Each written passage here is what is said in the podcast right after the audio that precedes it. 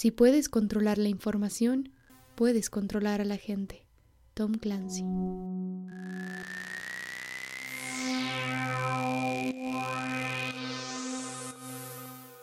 Bienvenidos a Status Legal Podcast, un espacio creado para impulsar la transformación del derecho como lo conocemos. Si no has oído hablar de Status, te invito ahora mismo, mientras nos escuchas, a visitar statusbolivia.com descubrirás una plataforma diseñada para la innovación legal, el contacto profesional y la difusión de información jurídica. Este podcast nace como una respuesta a las oportunidades y desafíos que la evolución tecnológica trajo para el derecho y el sector legal, entendiendo que el rol de los abogados es fundamental para el futuro de la sociedad. Por ello, te presentamos una nueva forma de concebir y construir derecho. Tenemos grandes invitados especialistas en distintas ramas jurídicas y sociales, pero también expertos en informática y tecnología. Juntos abordaremos temas emocionantes que podrás escuchar cuando tú prefieras. Notarán que en Status nos apasiona el conocimiento y queremos ser quienes te acerquen a él. Mi nombre es Mariana Vilés y te invito a ser parte de este grandioso camino hacia el futuro del sector legal.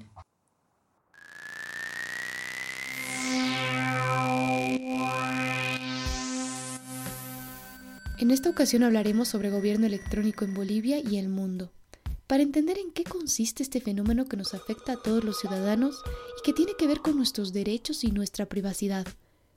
¿Cómo el Estado utiliza la tecnología para gobernar? Ahora lo vamos a averiguar con nuestro invitado especial, Cristian León. Les cuento que Cristian es especialista en derechos digitales, ciberseguridad y gobierno digital. Actualmente ocupa la Secretaría de Al Sur, es un consorcio de 11 organizaciones de derechos digitales en 8 países de Latinoamérica, y es director ejecutivo interino de la Fundación internetbolivia.org. También es Short Term Consultant del Banco Mundial en Gobierno Digital y Protección de Datos. Trabajó por seis años en la Organización Regional de Asuntos del Sur, en la cual fue director programático y coordinador del proyecto de innovación pública 360 asesorando a 19 gobiernos subnacionales y tres países de la región. Fue analista investigador y consultor para la vicepresidencia de Bolivia, el PNUD, el Tribunal Supremo Electoral de Bolivia y la Gobernación de Cochabamba. Fue parte de equipos de consultorías para la Organización de Estados Americanos, la OEA, y Open Government Partnership. Tiene un máster en Science de la Universidad Bristol en Inglaterra y es licenciado en Ciencias Políticas por la Universidad Católica Boliviana, además de ex becario Chevery. Como oyeron, Christian tiene una gran formación y experiencia en el asunto, así que estoy segura de que disfrutarán y aprenderán mucho en este episodio. Acompáñenme.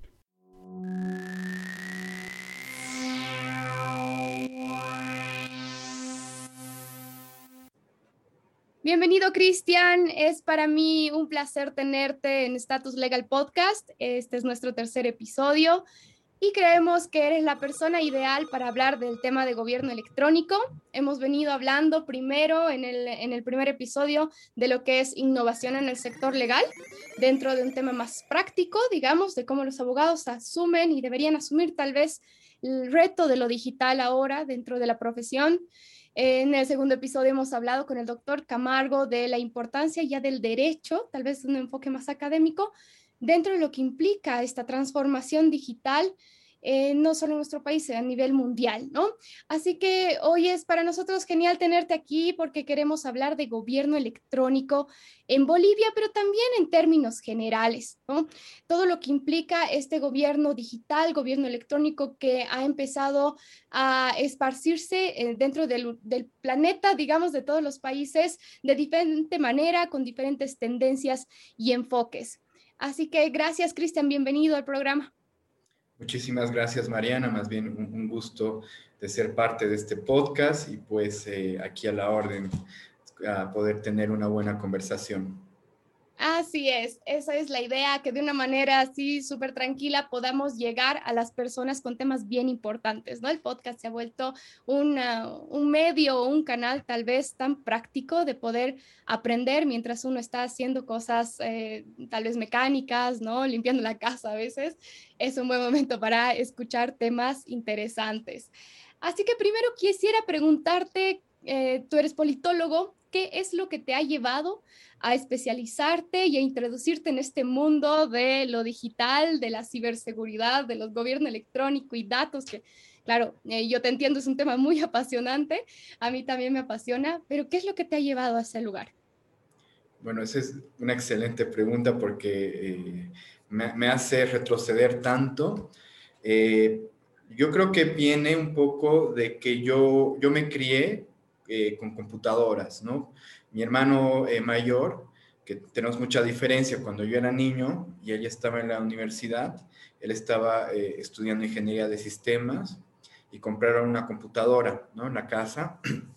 Eran carísimas en ese tiempo, costaban así como 2.500 dólares, algo así. Entonces, eh, él programaba, aprendía a programar, yo tenía como 5 o 6 años, pues lo veía programar, ¿no? Viendo Turbo Pascal, me acuerdo, y le preguntaba, ¿y qué es esto? ¿Y qué es aquello? ¿no? Y a partir de eso me fui eh, como que eh, involucrando con la tecnología, ¿no? Y, entendiendo también lo que él hacía, aprendí a, programar HTML más o menos a los nueve años, ¿no? y así, poco a poco, eh, luego tuvimos internet y eso fue así como un boom, costaba todavía, igual era carísimo, ¿no? Porque se conectaba por el teléfono, así que era, las cuentas de internet eran así enormes. Y bueno, poco a poco, ¿no? Entonces ya cuando eh, eh, pasa también que tengo mucha influencia de, mi papá, mi papá era político, fue alcalde incluso en un municipio en el, en el Beni, entonces, siempre tuve esa influencia eh, del lado político, por un lado, y, de mi hermano del lado de la informática. Entonces, eventualmente me decidí más por ciencias políticas, pero luego, siempre en ciencias políticas decía, ¿cómo me puedo relacionar con, con los temas tecnológicos? ¿Qué relación existe ahí? hasta que luego conocí eh, la comunidad de software libre, la comunidad de más y mejor Internet para Bolivia, eh, y también muchos activistas, ciberactivistas, blogueros, y cuando los conocí y me di cuenta, bueno, ahí es el camino, ¿no? Y empecé a trabajar con varios de ellos, y pues fue un camino ya de, de más de 10 años que estoy en, estos temas, fue, va más o menos así, ¿no? La versión resumida. Excelente, Cristian. Me parece genial porque creo que en esta fusión de conocimientos y de ramas es donde pueden surgir muchas cosas, ¿no? Leí una frase que decía, los ingenieros de sistema o quienes preparan programas no están logrando, digamos, resolver algunos problemas porque no conocen el impacto social que tiene la tecnología, ¿no? Entonces, cuando alguien se anima a explorar dos áreas totalmente distintas que en realidad sí se, juntan, creo que podemos encontrar soluciones y, diferentes propuestas, ¿no? Para lo que está sucediendo. Así que qué interesante, ¿no? Por de un lado tu papá con la política y de tu hermano ya has tomado una fusión de ambas cosas, ¿no? Al final somos una construcción de experiencias y de historias que, que nos pasan. Genial. Y entrando un poquito ya tal vez al tema, hay algunas tendencias, se habla de gobierno electrónico, se habla de gobierno digital, ahora he escuchado también el GoTech, ¿no? Y son, eh, son diferentes tal vez para el público. ¿Nos puedes explicar un poco cuáles son estas diferencias? ¿En qué consistirían? Claro que sí. Eh, el, gobierno electrónico y el gobierno digital, de hecho, comparten muchas, eh, muchas cuestiones, ¿no? Es más que todo una nominación que tiene que ver con el avance tecnológico. ¿no? O sea, el gobierno electrónico se decía en los 90 y luego un poco de los 2000, ¿no? Y luego ya con, con la inclusión de las, eh, de las plataformas de, de, redes sociales, los dispositivos móviles, ¿no? Los, los, los eh, smartphones, ya se comienza a hablar de gobierno digital. ¿Cuál es la transición entre uno y otro? Es que gobierno electrónico está más enfocado a los sistemas de información desde adentro, ¿no? de cómo funciona eh, eh, el gobierno, qué procesos se generan internamente, cómo se sistematiza la información, se digitaliza. Y gobierno digital, de alguna manera, tiene un, cambio hacia afuera, ¿no? Es decir, en el gobierno digital ya se piensan los, los sistemas hacia afuera, los sistemas de, de ventanilla única, de datos abiertos, empieza a hablarse también de protección de datos. Entonces es un, es un cambio tecnológico, el, gobierno digital, que vino acompañado también de otro paradigma de, la gestión pública, que es el gobierno abierto. Con el gobierno abierto se comenzó a hablar de cómo generar participación ciudadana, transparencia y co-creación. Entonces se comienzan a generar plataformas digitales para que la gente pueda participar, pueda contribuir en, las políticas públicas. Y el GovTech, que es ya un término muy reciente, se comienza a hablar de GovTech hace como unos tres años, cuatro años, eh, que son más que todo las, las tecnologías, eh, perdón, es la contraparte de lo que viene a ser la tecnología cívica. No, no sé si has escuchado este término de la tecnología cívica. La, la, la, la tecnología cívica era esa tecnología que generaba la ciudadanía para resolver problemas eh, sociales junto con el gobierno, pero era una iniciativa ciudadana, ¿no? El GovTech viene a ser algo parecido, pero desde la iniciativa del, gobierno, ¿no? Es para resolver problemas sociales desde el gobierno, pero involucrando también a la ciudadanía, ¿no? Entonces empieza a surgir toda esta, esta onda de, de GovTech que eh, la adopta también los, los, organismos internacionales. Por ejemplo, eh, la CAF habla mucho de GovTech, el BIT está empezando a hablar de GovTech y la OCDE también, entonces se ha vuelto más un nuevo paradigma eh, que busca cómo generar esa intersección entre ciudadanía y gobierno, cómo crear estas tecnologías que involucren ambos, ambos lados, ¿no? Claro, realmente estos términos reflejan cambios de paradigma en la forma de ver la organización estatal frente a la tecnología, ¿no? Esta última tendencia justamente pretende, creo, resaltar algunos de los otros actores que son muy importantes dentro de una gobernanza digamos, eh, de Internet en particular, y, y hablando de, de, cada estado, ¿no? Es reconocer esas, esos otros agentes. ¿Qué otros agentes podríamos decir, ya que estamos un poco en esto, que son importantes al momento de implementar un gobierno electrónico? Eh, sí, cuando ya se hablaba de gobierno electrónico, justamente se empezó a hablar de estas relaciones entre, primero, eh, gobierno y ciudadanía y gobierno y empresas, ¿no? Entonces, eran como eh, relaciones bilaterales en el gobierno electrónico.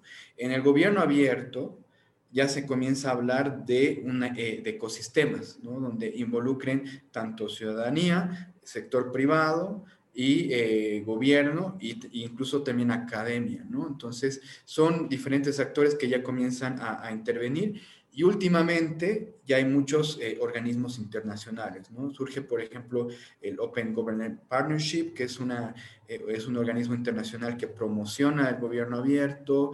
Eh, la OCDE crea una unidad de gobierno abierto, que la OCDE es la Organización para, para el Desarrollo. El, el PNUD está implementando, por ejemplo, ahora los laboratorios de aceleración de políticas públicas que van de la mano de todo esto. Entonces, se comienza, se comienza a convertir en, un, en, una visión más multisectorial, ¿no? donde diferentes actores vienen eh, a generar un ecosistema ¿no? y a partir de ese ecosistema eh, generan encadenamientos. ¿no? Por ejemplo, en datos abiertos, eh, lo que se habla es de que el gobierno produce los datos y las empresas, pero, las empresas comienzan a aprovechar de los datos y la ciudadanía hace control social de los datos. ¿no? Entonces, se comienza, a crear todo un encadenamiento a partir de eh, toda la, información que, se abre o todos los sistemas que comienzan a, a generarse alrededor de este ecosistema. ¿no? Entonces, va más o menos por ahí.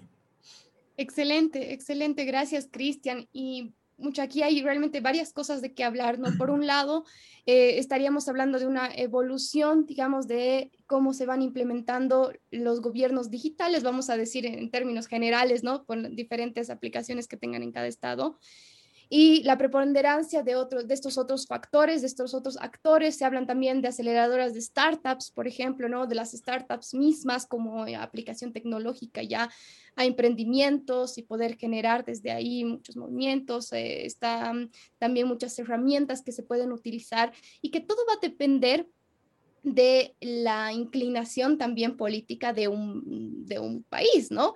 No eso trata solamente de que, ok, ahora todos los estados implementan la tecnología y ok, empieza a funcionar, empezamos a dar trámites virtuales en todo lo que está ah, pasando, sino que estamos hablando de una verdadera eh, administración por parte de gobernantes que tienen una inclinación política en particular y que qué van a hacer con esa información, ¿no? ¿Cómo van a gobernar con la información de la ciudadanía?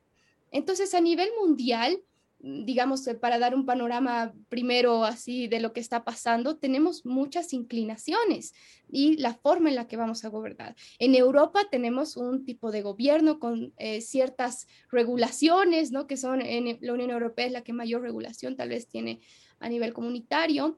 Eh, en Asia tenemos estados muy interesantes de evaluar como gobiernos digitales y particularmente quisiera que hablemos del caso de Estonia y el caso de China, ¿no? Que son como dos caras de una misma moneda, hablando de, gobiernos digitales, ¿no? Y el caso de Estonia, a, mí me encanta, realmente creo que es un caso de estudio, porque Estonia pues, no tenía nada cuando se independizó y se independizó relativamente hace poco, digamos, en comparación a otros países. Y no tenían dinero, no tenían cómo producir nada, y de repente eh, se les ocurrió invertir en lo digital, ¿no? Se les ocurrió que eh, se enfoquen en, fortalecer estas, eh, estas habilidades digitales y unificar toda la información del país. Entonces ya se puede hacer absolutamente todo, creo que menos casarse y divorciarse, ¿no? Y esa es una, una, muestra de los principios tal vez de cada país, ¿no? Que para la institución, por ejemplo, el matrimonio puede ser muy importante, entonces continúa siendo algo presencial pero una empresa, por ejemplo, se puede crear en tres minutos desde tu computadora, ¿no? ¿Qué opinas de este caso de Estonia? El, caso de Estonia es eh, justamente que bueno que lo menciones, es, eh, se ha convertido en un paradigma en cuanto al gobierno digital, ¿no? Ellos, por ejemplo, tienen un modelo para exportar que se está buscando implementar en varios países, que es el de interoperabilidad de información. De modo que, por ejemplo, en interoperabilidad, si haces un cambio de un dato en una oficina X, entonces inmediatamente esa, esa oficina se comunica con todas las demás oficinas de, gobierno y se hace ese cambio, ¿no? De modo que no puedas, no tengas que ir a cada oficina para decir, bueno, se ha hecho el cambio, ¿no? Entonces, es un modelo descentralizado de interoperabilidad. Tienen un sistema que se llama eh, RoadX, que permite hacer todo este, este camino, ¿no? Y ese, ese modelo de interoperabilidad se está implementando, de hecho, en varios países de, de, América Latina y se ha convertido en un buen modelo de, de gobierno digital, ¿no? Y es un modelo más eh, transparente, muy ético. Eh, el, el, modelo de China, que también lo mencionaste, es mucho más automatizado, ¿no? Incluso, pero eh, tiene mucho eh, de, vulneración de derechos porque es muy sobre control social, ¿no? Incluso hay puntajes para los ciudadanos si es que eh, se comportan bien, si cumplen con ciertas normativas, ¿no? Son dos modelos bastante interesantes, pero claro, con, con ciertas, ahí, ¿cómo se dice? Como que uno más, poco más respetuoso de los derechos, el otro no tanto, ¿no? Ahí chocan esos, modelos. Totalmente, claro, ahí, ahí se refleja, digamos, una cuestión también ideológica. Por ejemplo, el, la, la, finalidad tal vez de Estonia es ser eficientes, transparentes, ahí viene tal vez esto del gobierno abierto que solamente lo hemos mencionado, pero eh, que creo que es importante explicar a la gente que por primera vez está hablando de esto, está escuchando, tiene que ver con la transparencia de información, ¿no? Del gobierno hacia la ciudadanía. Entonces ahí viene este control social. En Estonia, si tú tienes una duda sobre cómo se está utilizando tu información, eh, a través de la misma plataforma, esta gran plataforma de instituciones que interoperas, como tú, como tú dices, ¿no? que eh, comparten información y ya no tienes que estar presentando tres copias en cada uno de los lugares como solemos hacer acá, sino que tienen este principio de once only, ¿no? Una sola vez tú presentas las cosas y todas las instituciones ya lo saben. Entonces, puede, si algo está mal, es como que, ok, eh, solicito una auditoría. Con un clic ya se puede solicitar una auditoría y ahí hay un control de datos. ¿no? Entonces ahí viene la parte de apertura del gobierno en cómo se está manejando la información. Y eso, claro, eh, no a todos los gobiernos les viene bien, tal vez. No, no es tan fácil que los gobiernos sean tan abiertos, ¿no?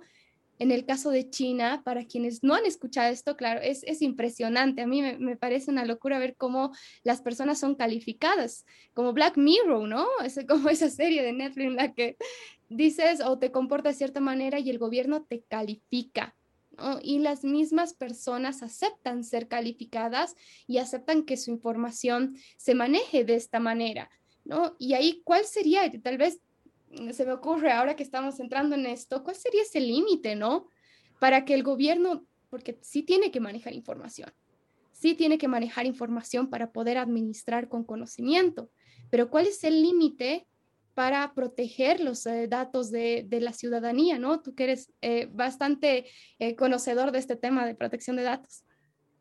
Pues sí, hay, hay un, hay un límite ahí y es un límite relacionado a las garantías que da la ciudadanía. ¿no? Efectivamente, los gobiernos tienen que manejar datos personales y concentran mucha de nuestra información, ¿no? mucha información sensible, incluyendo no solamente nuestros datos de registro civil, ¿no? sino también en muchos casos eh, datos de enfermedades, de crédito fiscal, etcétera, ¿no? Entonces se hace toda una gama alrededor de cada persona de, eh, de toda nuestra vida. Entonces ahí realmente llega la pregunta, ¿qué, qué, garantía tenemos de que el, el, gobierno no va a usar esa información en algún momento para hacernos daño? O no, no, no necesariamente el gobierno, puede ser un funcionario público, ¿no? que por motivos políticos, personales, puede tomar represalias. ¿no?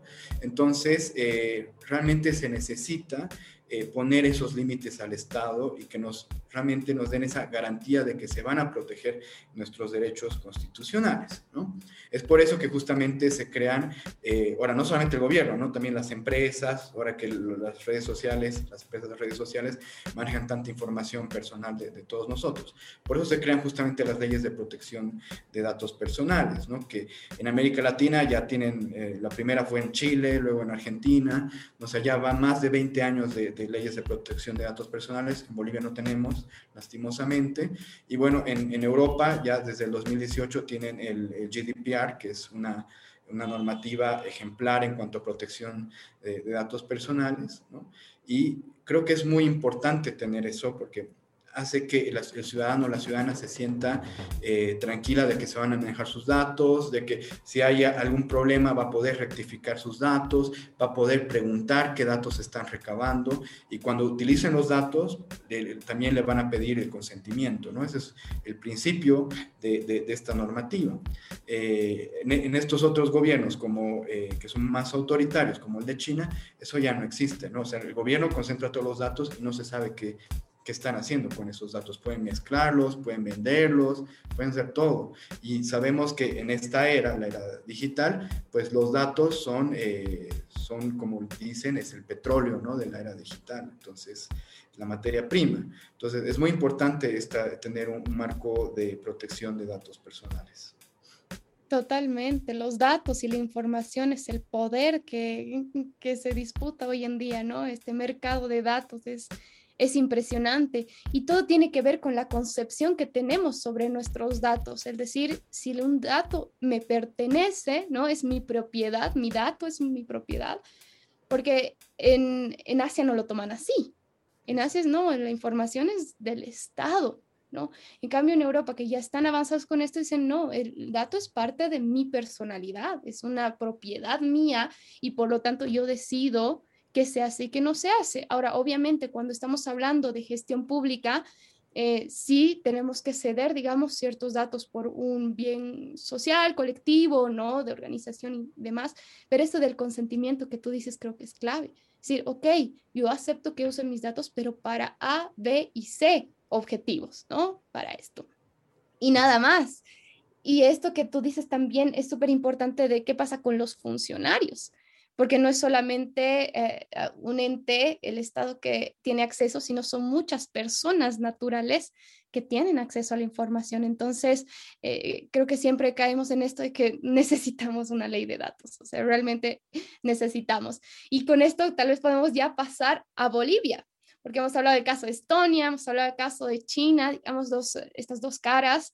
Pero ¿qué está pasando en Bolivia? Para nosotros manejamos todavía el concepto de gobierno electrónico, ¿no? Y a partir de la agencia, de la agenda, perdón, patriótica, en 2017-2025 se implementa este plan de gobierno electrónico para Bolivia, ¿no? Que tiene varias etapas. Tal vez nos puedes hablar un poco, Cristian, de, en qué consiste este plan de gobierno electrónico para nuestro país.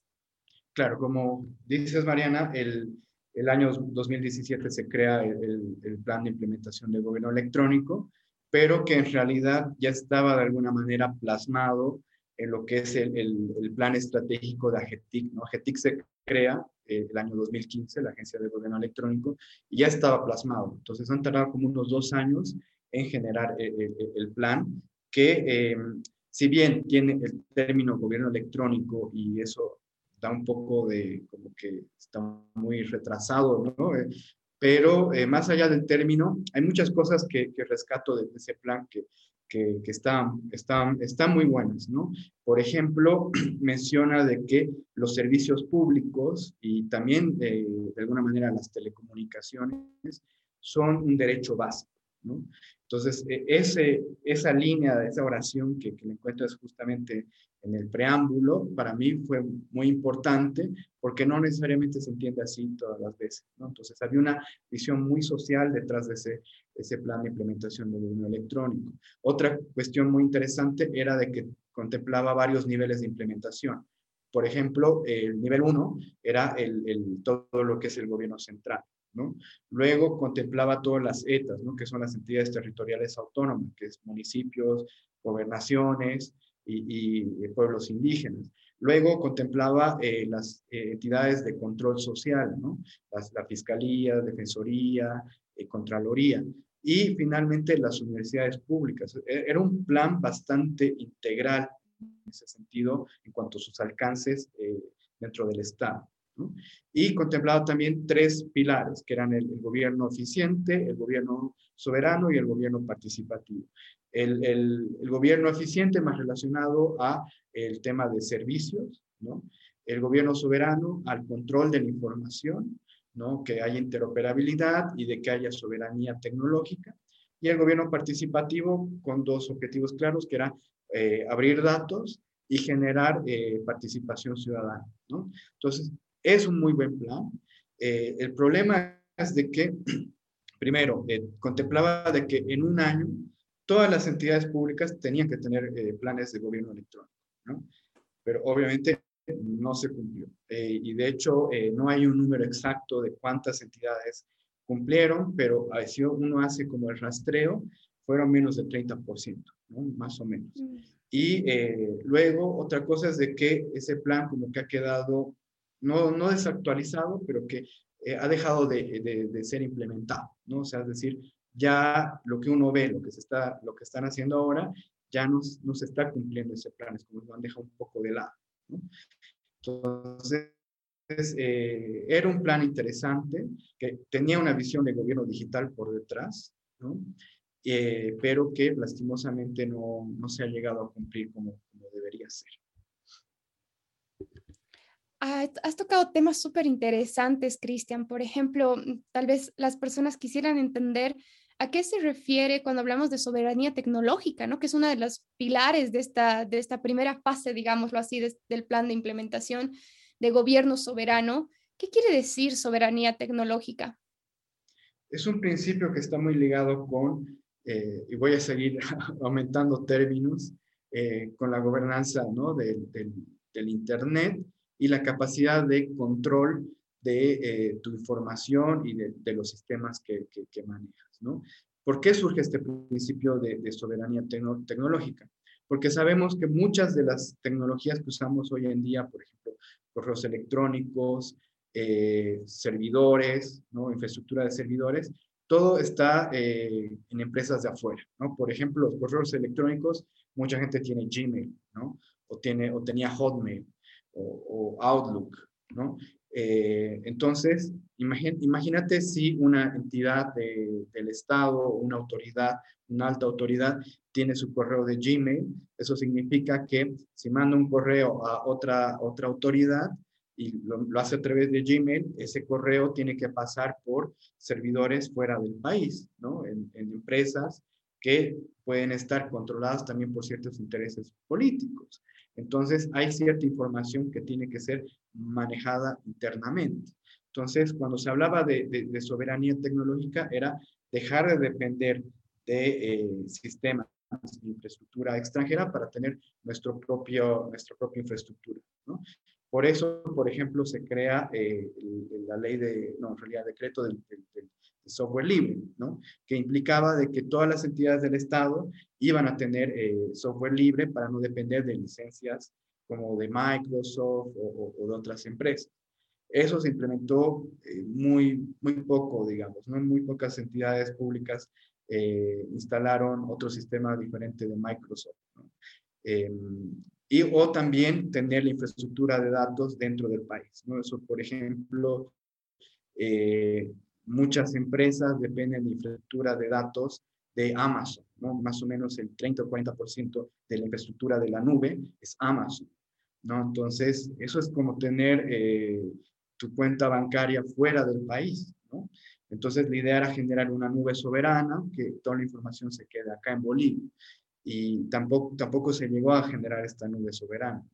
Entonces, cada entidad de gobierno debe tener su servidor, algunos quizás no, y siguen dependiendo de otros servidores afuera. De hecho, muchas páginas web del Estado están alojadas en servidores de afuera. Entonces, la idea de, soberanía tecnológica era esa, poder controlar nuestra propia tecnología y nuestra propia información por motivos de, de seguridad más que todo.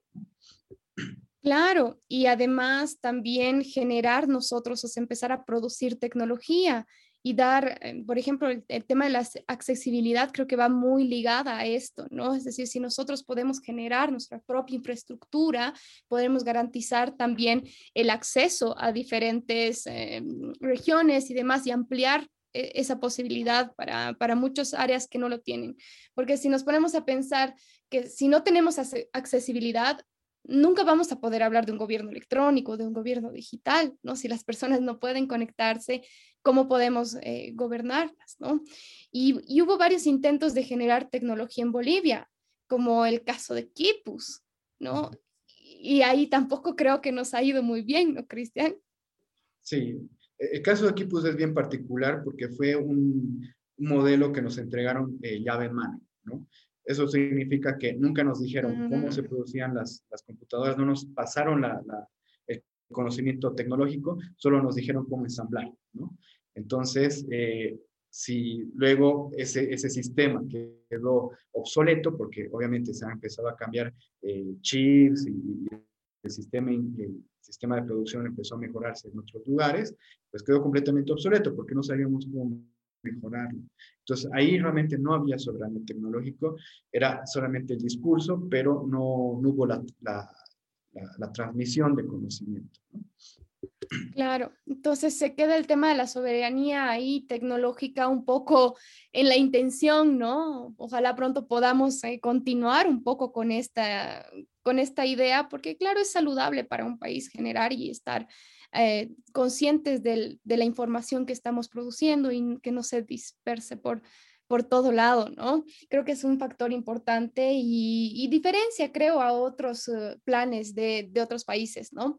Y también tenemos otros temas. Eh, cuando mencionabas el software libre, ahí también me parece bien interesante, da para largo tal vez ese tema, pero a raíz de que está considerado, también hay el plan de eh, software libre y estándares abiertos, ¿no? Paralelamente al plan de gobierno electrónico, tenemos este, y se ha, surgido ya un repositorio de software libre.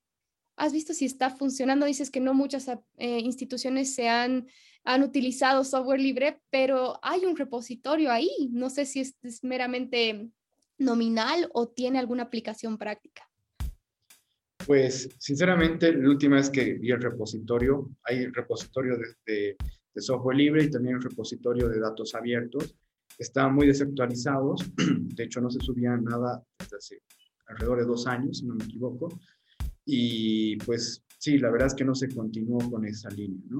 El, tema de software libre también tenía una filosofía por detrás, ¿no? Que es la filosofía de, de que el, el, lo que se produzca en cuanto a programación y código de estos sistemas esté abierto para que pueda ser mejorado continuamente por las comunidades, por las empresas, ¿no? Y, así se pueda dar sostenibilidad a estos proyectos, ¿no? Pero si no se generan y no se abren, entonces se, corta esa, esa, esa, sostenibilidad y por lo tanto se convierte en una eh, situación privativa porque tienes que volver a comprar las licencias, volver a comprar los sistemas para, para mejorarlos, ¿no? No se genera esa mejora continua en el tiempo, como pasa, por ejemplo, con el sistema del, del, del, Linux, ¿no? Que es el sistema operativo, que sí, hay, hay comunidades por detrás que lo vienen mejorando a lo largo de ya más de 25, 30 años. Entonces, eh, lastimosamente se cortó un poco esa, esa, esa, filosofía, esa visión. Y si tú vas a muchas entidades del Estado ahorita, vas a ver eh, software privativo, ¿no? Claro, es otra cosa que se queda un poco ahí en el discurso tal vez, y es una pena, ¿no? Pero también creo que la educación digital ahí es clave para tener esa comunidad, ¿no? Ese, apoyo, tal vez participación incluso social porque hay genios de la computadora en Bolivia. Eso, eso es totalmente cierto, ¿no? Creemos que no, muchas veces no los vemos, pero sí tenemos genios en informática que están generando software y que hacen maravillas y que podría contribuirse, pero que no termina de consolidarse este tipo de proyectos, ¿no? Pero no todo es, digamos, eh, no todo se ha quedado colgado. Creo que hay muchas cosas que sí se están implementando a nivel eh, de gobierno electrónico y está el caso de ciudadanía digital. A ver, todavía sé que no está completado, no está completo el proyecto, pero ¿qué significa ciudadanía digital, Cristian? ¿Qué está pasando a través de esta plataforma? Eh, la ciudadanía digital es igual un, proyecto que se comienza a implementar en el año 2018 incluso se crea la ley de ciudadanía digital, con la eh, premisa de que la ciudadanía pueda ejercer sus derechos y deberes en el entorno digital. ¿Cómo hace eso? A través de tener una eh, personalidad, tener un eh, reconocimiento de, su estatus jurídico como ciudadano, ¿no? en el entorno digital. Que se te reconozca lo mismo como si tuvieras un, un avatar, ¿no? En lo, digital y tenga los mismos derechos. Esa era un poco la filosofía detrás de la ciudadanía, digital. Eso implicaba que eh, todos los ciudadanos tendríamos que generar una cuenta de ciudadanía digital a través de nuestros dispositivos y se nos generara este, eh, eh, una suerte de domicilio electrónico, ¿no? que podría ser un correo u otra, una casilla dentro de la plataforma, donde el, Estado pueda interactuar con nosotros, podamos usar la, la, la, firma digital para darle validez legal a cierta documentación, entre otros. ¿no? Era generar un mecanismo de autenticación de, nuestra eh, eh, entidad jurídica como ciudadanos lo digital. Esa era la, filosofía detrás de la ciudadanía digital. Se creó la, plataforma, primero se creó, se creó la ley, ¿no? Luego se creó la, la, plataforma para generar interoperabilidad de información, que vino complementada con eh, otra, otra política que era Bolivia tu servicio, que, eh, que, igual se implementó el mismo año, que la idea era generar toda una plataforma de interoperabilidad de datos dentro del Estado, donde la ciudadanía digital sea el medio por el cual los ciudadanos se autenticaban. Empezó a funcionar bien, eh, si no me equivoco, hay como unas 14 eh, entidades del Estado que llegaron a conectarse a esa plataforma, ¿no? Y eh, habían alrededor de ya 50 procesos que se podían hacer, ¿no? Luego, eh, tú sabes que hubo varios hay problemas políticos, no hubo una continuidad de la gestión, pero se retomó el proyecto de ciudadanía digital, ¿no? A finales del año pasado. Y pero el problema es que este año, si tú entras a la, a la aplicación de Ciudadanía Digital, eh, yo la tengo en mi celular, y recientemente me, metí para ver cómo estaba, solamente hay tres procesos que puedes generar a través de la Ciudadanía Digital, no, perdón, cuatro procesos, ¿no? uno reciente, que uno era el, el bono para personas con discapacidades, ¿no? el otro era eh, procesos relacionados a al Ministerio de Trabajo, o sea, cuestiones eh, más de índole laboral. ¿no? no sé cuáles exactamente porque tenías que tener una contraseña para poder acceder a ellos. El otro era el, la, eh, la suscripción al SUS, ¿no? El servicio, eh, perdón, el, ¿cómo se llama? El, el Sistema Único de Salud. Exacto, ese. Y un cuarto que lo han habilitado recién, que es para hacer denuncias de eh, corrupción dentro del Estado, ¿no? Lo cual me parece que no está bien porque se supone que cuando uno hace una denuncia de corrupción, más bien quiere mantener la anonimidad, estar protegido. Entonces, la ciudadanía digital, que es una aplicación que te viene más bien a autenticar, es decir, eres tú, efectivamente, ¿no? Entonces, no tiene mucho sentido ahí. Pero esos eran los cuatro procesos que estaban vigentes hasta hace poco, ¿no? Y hubieron eh, hasta este año 33 mil eh, personas que se suscribieron a la ciudadanía digital, o sea, no llegamos ni al 1% de la población. Entonces, realmente el proyecto de ciudadanía digital está, está bien, pero han habido problemas ahí de, de socialización, de que realmente las entidades del Estado comiencen a usarla, de modo que se convierta en un sistema que sea funcional y que sea útil para, para la ciudadanía. Entonces, esa es la situación actual del, de la ciudadanía digital. Claro, entonces haciendo un, resumen, o sea, diríamos que sin identidad digital es muy difícil que pueda existir un gobierno electrónico, ¿no? Porque es, esa identidad digital es la que va a validar tus actos, van a tener validez jurídica, los actos que puedas realizar a nivel eh, digital. Y para eso viene, digamos, el principio de equivalencia funcional, el tema de la firma digital y demás, eh, que nos van a decir, ok, tiene el mismo valor que un documento físico. O sea, lo que sucede en la red tiene el mismo valor que un documento físico. Tal vez ese es un, paradigma, ¿no? Que eh, hay que romper porque muchas personas no, no están terminando de entender eso, ¿no? De la validez de lo que tiene lo que hacemos en redes sociales, ¿no? Más que redes sociales en el, en el Internet. Por otro lado está esta interoperabilidad que no está funcionando tan bien en Bolivia. Y creo que es también por la diferencia que había de tecnología entre una institución y otra. ¿no? no están pudiendo interoperar del todo en nuestro país. Y claro, nadie va a sentir la necesidad de ser parte de ciudadanía digital en Bolivia si es que vas a entrar y no puedes hacer prácticamente nada. ¿no? Entonces, en medida de que no haya esta interoperabilidad de instituciones, eh, pues tal vez ciudadanía digital no va a tener esa importancia que se, que se quisiera, digamos, ¿no? O, la respuesta de la ciudadanía. Y también lo que dices es importante, si no se difunde eh, esta idea, eh, no se educa, pues tampoco la ciudadanía va a poder responder a esto, ¿no? Entonces creo que esos podrían ser unos elementos importantes. Pero hay otros actores también que están tomando el gobierno, digamos, digital. ¿A qué me voy? El área judicial, por ejemplo. Viene la pandemia y no había cómo seguir, ¿no? Y la justicia era algo que tenía que seguir y no estaba siguiendo, ¿no? Era como, ¿qué está pasando aquí? Realmente, ¿por qué no tenemos las herramientas suficientes para continuar? Y ahí tuvieron que adelantarse muchos procesos, ¿no? Ya estamos hablando de la plataforma, no sé, Blackboard para llevar audiencias eh, a nivel virtual. Estamos hablando de justicia libre, que se ha tenido que acelerar, que era un proyecto que tenía todavía, digamos, tiempo. Y creo que eh, vale la pena hablar de justicia libre, que es, para quienes no lo conocen, este sistema eh, de la fiscalía, ¿no? donde ya puedes presentar denuncias online y puedes hacer un verdadero seguimiento a tu proceso porque tenemos un, un eh, portafolio, ¿no? ¿Cómo crees que está funcionando esto? Em, lo que he escuchado es de que sí está funcionando muy bien. Han habido varias capacitaciones que he hecho a GETIC, ¿no? A, todo el sistema ahí, judicial. Eh, algo que me comentaron es de que había una cuestión de, de, protección de datos de por medio, ¿no? Que eh, habían eh, filtraciones de, de, información, ¿no? Y había poco control en ese sentido, ¿no? Que hay unas cuestiones que no se han resuelto, pero en sí, como mencionas, era una necesidad poder facilitar estos, estos procesos, sobre todo en pandemia. Así que, eh, sinceramente, no conozco muy bien cómo funciona o cómo opera en lo tecnológico.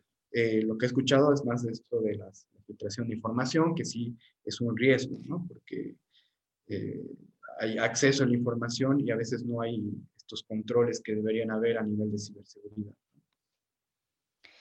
eso me lleva a una pregunta muy importante, Cristian, y es la ciberseguridad que existe en las instituciones públicas. ¿Tenemos ciberseguridad en Bolivia?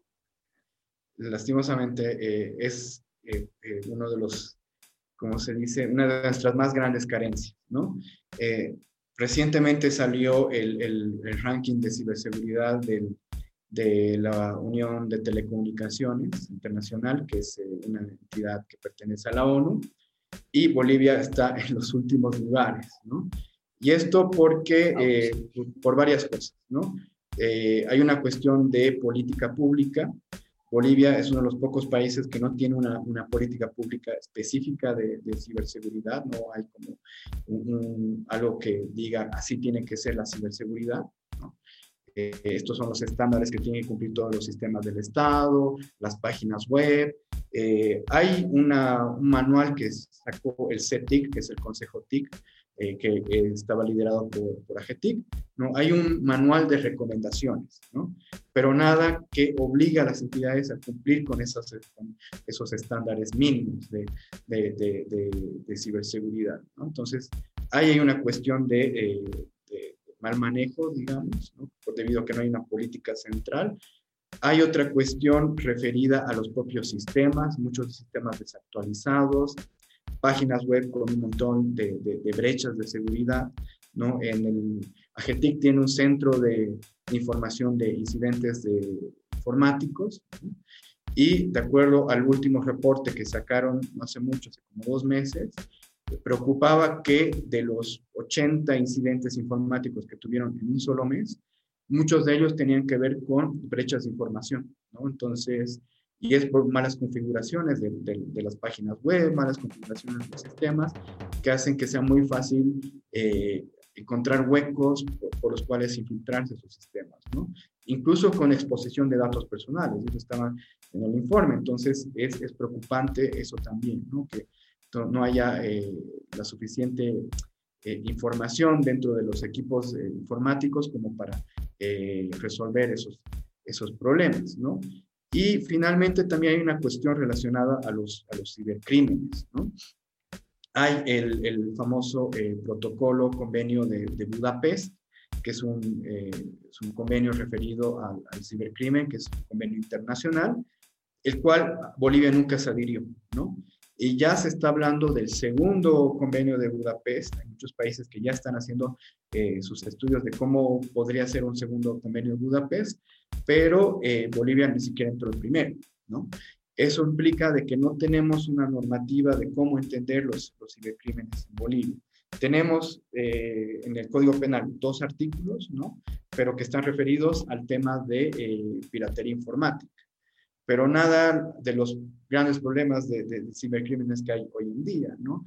Ransomware, extorsión, eh, las estafas, eso no está realmente normado. Hay temas también de, acoso, por ejemplo, ¿no? En la Fundación Intermurillo recibimos un montón de casos referidos a, acoso, ¿no? Y eso no está, ¿no? Entonces, realmente hay que actualizar nuestra normativa. Ese es el tercer punto, ¿no? Entonces, sería una política nacional eh, luego generar las capacidades dentro de los equipos del Estado, los equipos de informática, y lo tercero sería actualizarnos en cuanto a normativa para luchar contra cuestiones como el cibercrimen. Claro, es que realmente todo viene concatenado, ¿no?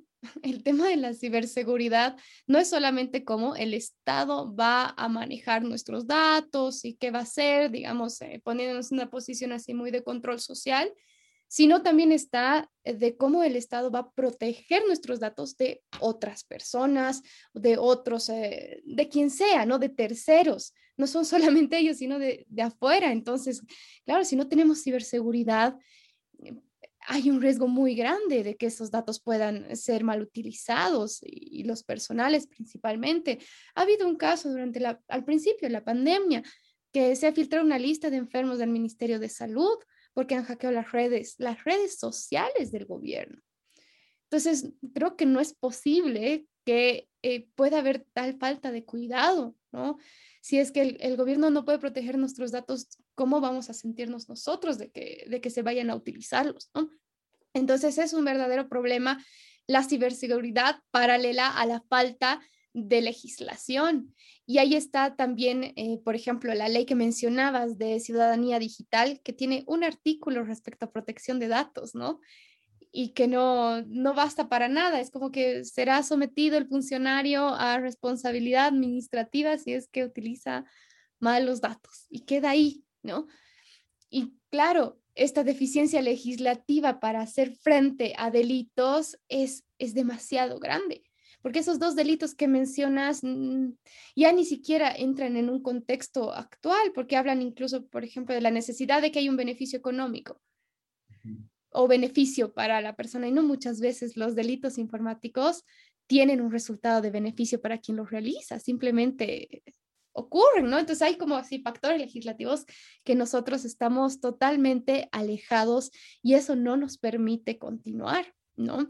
Y creo que, bueno, la, pregunta que quería hacerte iba relacionada a los retos que tenemos como país frente a, la, a la, posibilidad de implementar un, un gobierno electrónico que, que sea eficiente, ¿no? Que funcione. Yo creo que hemos hablado de un montón de retos ya hasta ahora, ¿no? Creo que hemos mencionado varias cosas que, en las que podríamos trabajar, ¿no? Pero haciendo, haciendo una evaluación a nivel personal, tal vez, Cristian, ¿cómo, ¿cómo crees que vamos? Tal vez en qué es lo primero que tendríamos que afrontar ahorita como país para encaminar esto. Eh, esa es, creo que la, la pregunta del millón, ¿no? ¿Qué, hay que hacer ¿no? para, para empezar a, que la cosa marche? Eh, lo primero para, mí y también la perspectiva de la Fundación Internet Bolivia es el cierre de la brecha digital. ¿no? Bolivia, de acuerdo a los últimos datos de las encuestas de, hogares, todavía tiene una enorme brecha digital. Estamos hablando de que 40 por, más del 40% de la población no utiliza o tiene acceso a Internet, lo cual en el contexto de, de pandemia es algo bastante crítico, porque implica que no va a poder, eh, muchos niños no van a poder acceder a educación, no se va a poder acceder a información para la propia eh, lucha contra la pandemia, desarrollar todo tipo de trámites, servicios, o sea, una gran, estamos dejando un gran porcentaje de la población atrás, ¿no? Y entonces hay que cerrar la brecha digital, que no es solamente eh, no es una cuestión de generar más infraestructura, ¿no? De hecho, ya hay buena infraestructura. Tenemos 26 kilómetros eh, de 26 mil kilómetros de fibra óptica. ¿Cuál es el problema? Que no, los municipios no se han conectado a esa fibra óptica. ¿no?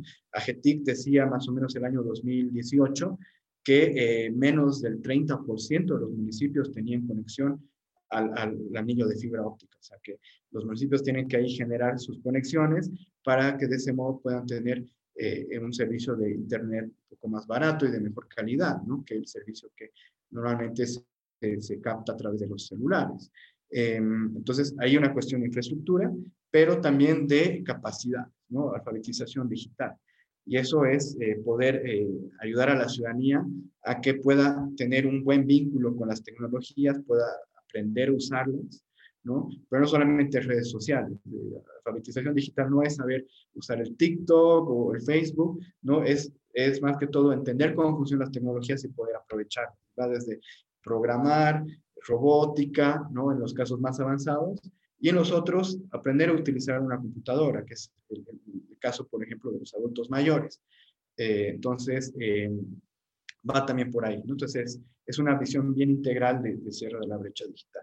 De ahí tienes que generar toda la parte que hemos venido hablando, que es la parte normativa. ¿no? Una ley de protección de datos personales, eh, una ley de relación al cibercrimen, eh, temas de, de, ciberseguridad, ¿no? pues una política, no solamente una ley de, ciberseguridad, entre otros. ¿no? Entonces hay que actualizar un montón de, aspectos de nuestra normativa, medios digitales, medios de pago digitales, por ejemplo. ¿no? Eso sería lo segundo. Y eh, luego ya viene toda la parte que es eh, la, la, parte de los sistemas, ¿no? ¿Qué, ¿Qué sistemas tenemos para interoperabilidad? ¿Cómo se acceden? Eh, qué interfaces se crean con la ciudadanía, ¿no? Y eh, cómo se generan estas facilidades. Pero para todo, para que funcione bien eso, pues tienes que cumplir con todo lo anterior. Entonces, un poco ha habido en algún momento, ok, generemos eh, aplicaciones de, para ciudadanía digital, ¿no? Pero ¿qué pasa si no resuelves todo lo anterior? Muy poca gente accede, ¿no? Entonces, 33 mil personas nomás. Y eso es, eso es porque no has no has hecho la alfabetización, no has hecho la infraestructura, no has hecho la normativa, entonces va, va por ahí. Son tres frentes que hay que atender. Claro, y qué importante tomar en cuenta la realidad de nuestro país, ¿no? Esas brechas. No solamente es la brecha digital, es la generacional que también mencionabas con las personas mayores, es la brecha económica. Entonces, no se trata simplemente de decir, ok, sistemas de software para todos o aplicaciones para todos, porque no somos todos, ¿no? No estamos, no somos todos los quienes, quienes pueden utilizar esto de una manera adecuada. Entonces, eh, realmente partimos en un desnivel bien fuerte, que creo que es donde habría que enfocar mucho los esfuerzos del, gobierno. Eh, ahora los gobiernos eh, locales también están tomando cierta relevancia en esto, ¿no? Los gobiernos municipales están empezando con varios eh, planes y proyectos de, de, implementación. Ojalá que también estén considerando esta inclusión tan importante que necesitamos en diferentes espacios, ¿no? Y son muy retos muy importantes los que mencionan Cristian. Creo que yo coincido contigo en que necesitamos trabajar en eso. Necesitamos trabajar en, en temas legislativos muy pronto. No sé si estamos en la agenda. Tú has, sido parte de los proyectos de protección de datos y lo mencionábamos muy brevemente el anterior capítulo. Parece que estos proyectos se han caído, ¿no? ¿Están en la agenda? ¿Van a poder estar en la agenda pronto o qué está pasando, digamos, a nivel político para avanzar en, también en un tema legislativo? En nivel legislativo, el año 2019 se dieron buenos pasos. Eh, se presentaron tres eh, proyectos de ley para protección de datos personales. Uno que vino de una diputada de que entonces era la oposición, los partidos de oposición, eh, otra que generó la Fundación Internet Bolivia, que también se presentó, y otra que estaba desarrollando AGETIC que no llegó a convertirse en un, documento final que se presentara a la Asamblea Legislativa, pero que sí llegó eh, a avanzar y desarrollarse hasta, cierto punto. Entonces, el año 2019 estamos muy cerca de que eh, se logre por lo menos discutir eh, un proyecto de ley. ¿no? En, e, ahora este año se está retomando, ¿no? De hecho, desde la Fundación Internet Bolivia.org estamos eh, buscando cómo eh, acercarnos a eh, la Asamblea Legislativa, acercarnos también a, ciertos actores estratégicos, entre ellos Status, por supuesto, ¿no? y varias ONGs y empresas para ver cómo podemos coincidir en poner en agenda el tema, ¿no? porque no se puede avanzar en gobierno digital, no se puede avanzar en más medios de pago electrónicos y más aplicaciones si no tienes una ley de protección de datos personales, porque no solamente involucra al gobierno o al Estado, involucra también a las empresas, ¿no? Eh, se, están, se han puesto de moda, vos sabes, las, las, eh, las aplicaciones para eh, delivery, aplicaciones para, incluso para, para que te atiendan el médico, ¿no? Desde, desde tu casa, entonces, se está generando toda una gama de, datos personales. ¿Y quién cuida eso? muchos de esos datos son bastante sensibles, ¿no? Desde tarjetas de crédito, enfermedades, toda una, serie de, cuestiones y eh, realmente no hay cómo proteger esa información. Entonces, eh, se necesita en este momento urgentemente una ley de protección de datos personales. Totalmente.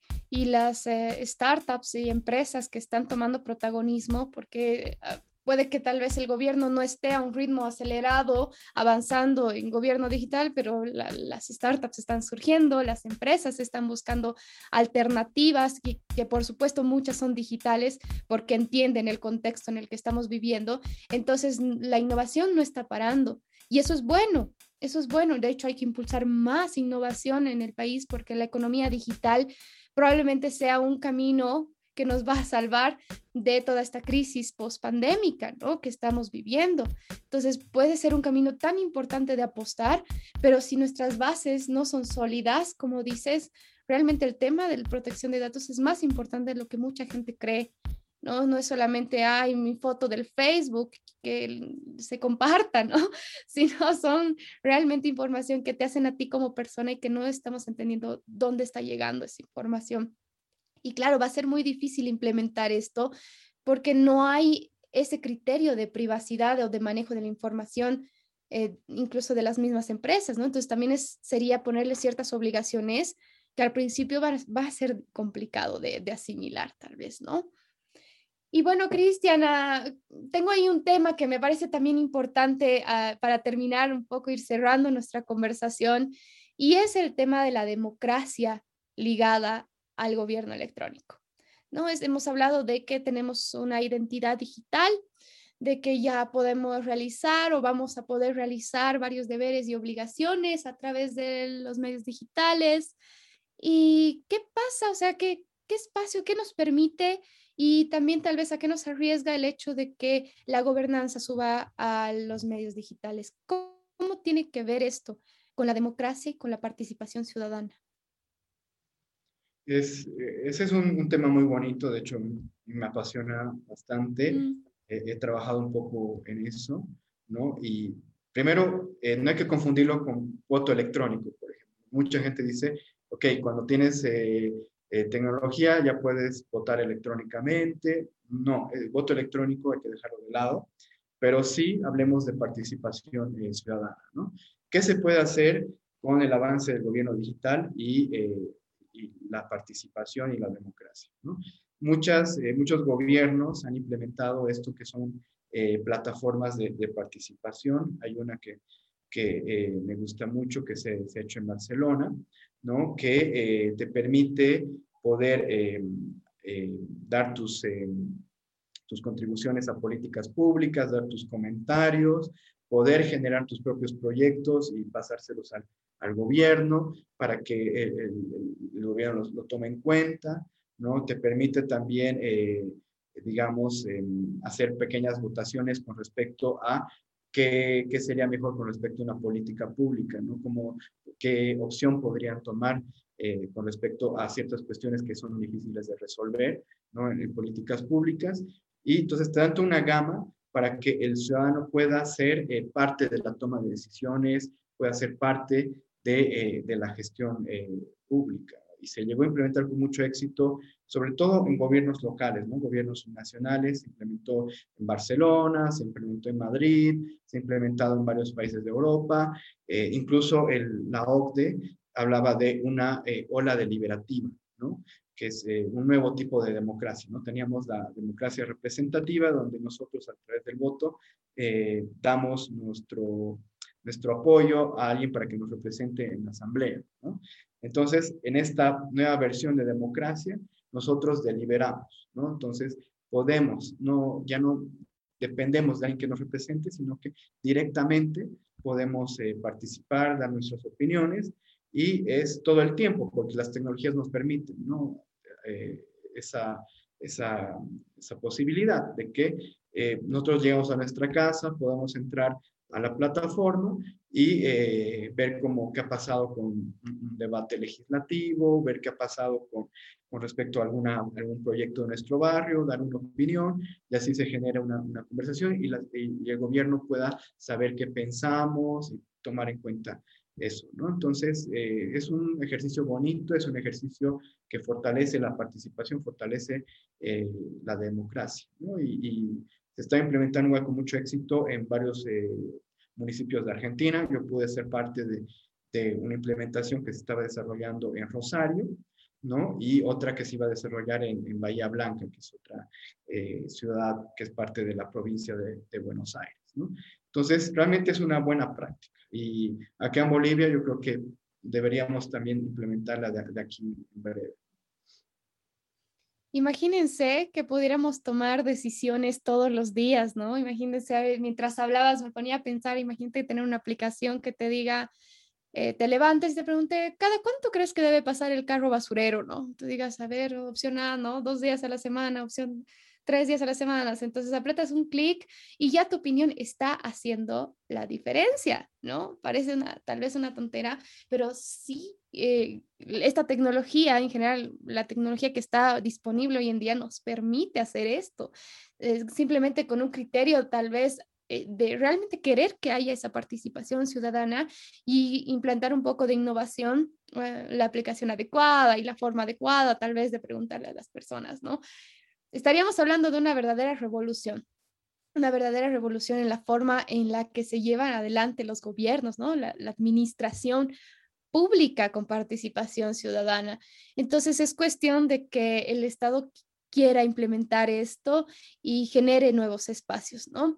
Que no nos quedemos en lo tradicional tal vez o simplemente introducir tecnología a lo que ya se está haciendo, sino cambiar un poco el chip, porque creo que la transformación digital eh, viene acompañada también con una transformación cultural, ¿no? Que tal vez esa podría ser, no sé si coincides conmigo, uno de nuestros retos en Bolivia, porque un tema cultural es, es eh, lo que nos impide, ¿no? Por ejemplo, la burocracia que está ahí tan metida en nuestras venas, ¿no? La corrupción que está tan metida en nuestras venas latinoamericanas que hablar de un gobierno transparente o hablar de eh, simplificar trámites que ya no pasen por 10 manos, porque, y lo voy a decir así, tal vez las 10 manos recibían algo. Y ahora va a ser solamente un sistema que se comunique con otro sistema. Entonces, estamos eh, cerrando brechas para la corrupción. No sé si estamos listos para esto, Cristian, ¿qué dices? Sí, definitivamente. Eh, de hecho, la corrupción, eh, de acuerdo a las encuestas de, de, opinión pública, el Latino Barómetro y otra que sacó Transparency International el año pasado, la corrupción es percibida en Bolivia como uno de los principales eh, problemas que afectan a la gestión pública. ¿no? era el segundo problema identificado por, por, la población. Entonces, realmente es algo que necesitamos resolver ¿no? Porque la corrupción afecta eh, que eh, la confianza en el gobierno, eh, afecta en que muchas, mucha gente no quiera realizar los trámites porque sabe que no van a una, una, coima o algo y retrasa todo esto que dices, ¿no? O sea, que alarga los procesos, ¿no? Mientras no pagues una coima, el, proceso te puede alargar por, por años, ¿no? Entonces, es algo preocupante y definitivamente eh, la interoperabilidad, el gobierno digital, la, simplificación de trámites, eh, ayuda a que la transparencia, por supuesto, ayuda a que esta corrupción se, como dices, eh, exista menos, menos posibilidad, menos margen de que exista la corrupción. ¿no? Entonces, definitivamente, eso es uno de los beneficios del gobierno digital. Así es, Cristian. Así que invitamos a quienes nos están oyendo, me gustaría invitarlos a, tomar este, este tema, ¿no? Y empezar a, hablarlo, a tomar conciencia de los datos, aprovechar también los beneficios que tenemos ya puestos en marcha en nuestro país. Ya hablamos de una firma digital plenamente válida, Estamos hablando que se pueden hacer trámites con firma digital en fondo empresa, en la aduana, ¿no? Hay instituciones que sí están funcionando digitalmente, hay plataformas, entonces los invito a explorar también esto, pero a reclamar el tema de protección de datos como bandera. Creo que eso debería ser una preocupación bien importante para nuestra sociedad en general, para que podamos avanzar como, como decíamos, ¿no? Te agradezco muchísimo, Cristian, eh, por tu espacio, tu tiempo, tu predisposición y compartir tu experiencia con nosotros. Y para cerrar, tal vez quisieras darnos algunas palabras, algún consejo, algo para tanto la sociedad y hasta para nuestros gobernantes, ¿no? Me gusta pensar que también ellos pueden escucharnos. Sí, claro que sí. Eh, definitivamente este es un momento crítico para plantearnos eh, la digitalización de Bolivia una digitalización obviamente desde una perspectiva inclusiva y una perspectiva de derechos, ¿no? ¿Por qué es el momento? Porque la pandemia ha acelerado los procesos de, digitalización a nivel global. ¿no? Se habla de, teletrabajo ya como una cuestión solamente por el distanciamiento físico, sino que así va a funcionar el trabajo en el futuro. ¿no? Ya se venía hablando de una cuarta revolución industrial que tiene que ver con la producción de bienes y servicios eh, lo digital. ¿no? Eh, se habla de teleeducación, igual como ya una cuestión instalada, no solamente una cuestión relacionada a la pandemia, ¿no? Y por supuesto el, el, gobierno digital. En este nuevo mundo que estamos viviendo, que ya la gente más bien dejó de hablar de la nueva normalidad, pero definitivamente es un nuevo mundo, si no pensamos la, digitalización como una eh, parte crítica de nuestro desarrollo como país, nos vamos a quedar atrás, ¿no?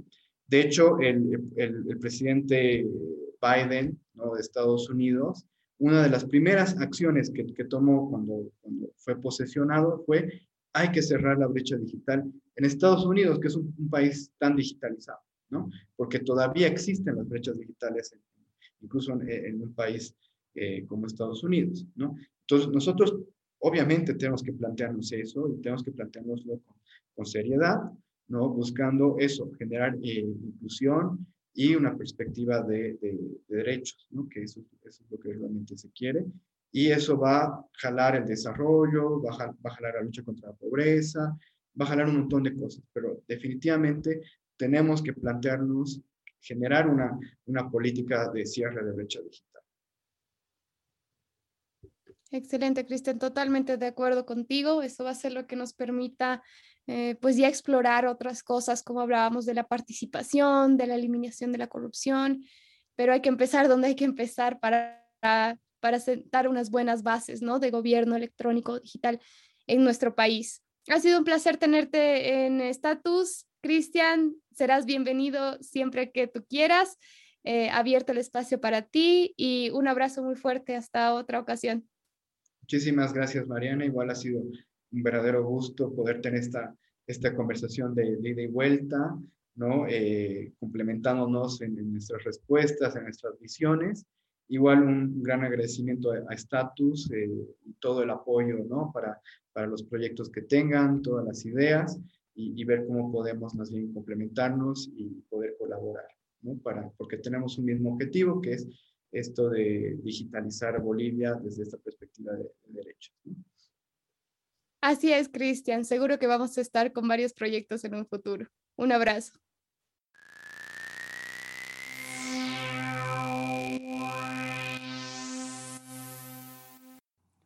Este ha sido un episodio más de Status Legal Podcast. Gracias por escucharnos. Esperamos que lo hayas disfrutado y que te haya inspirado de alguna manera.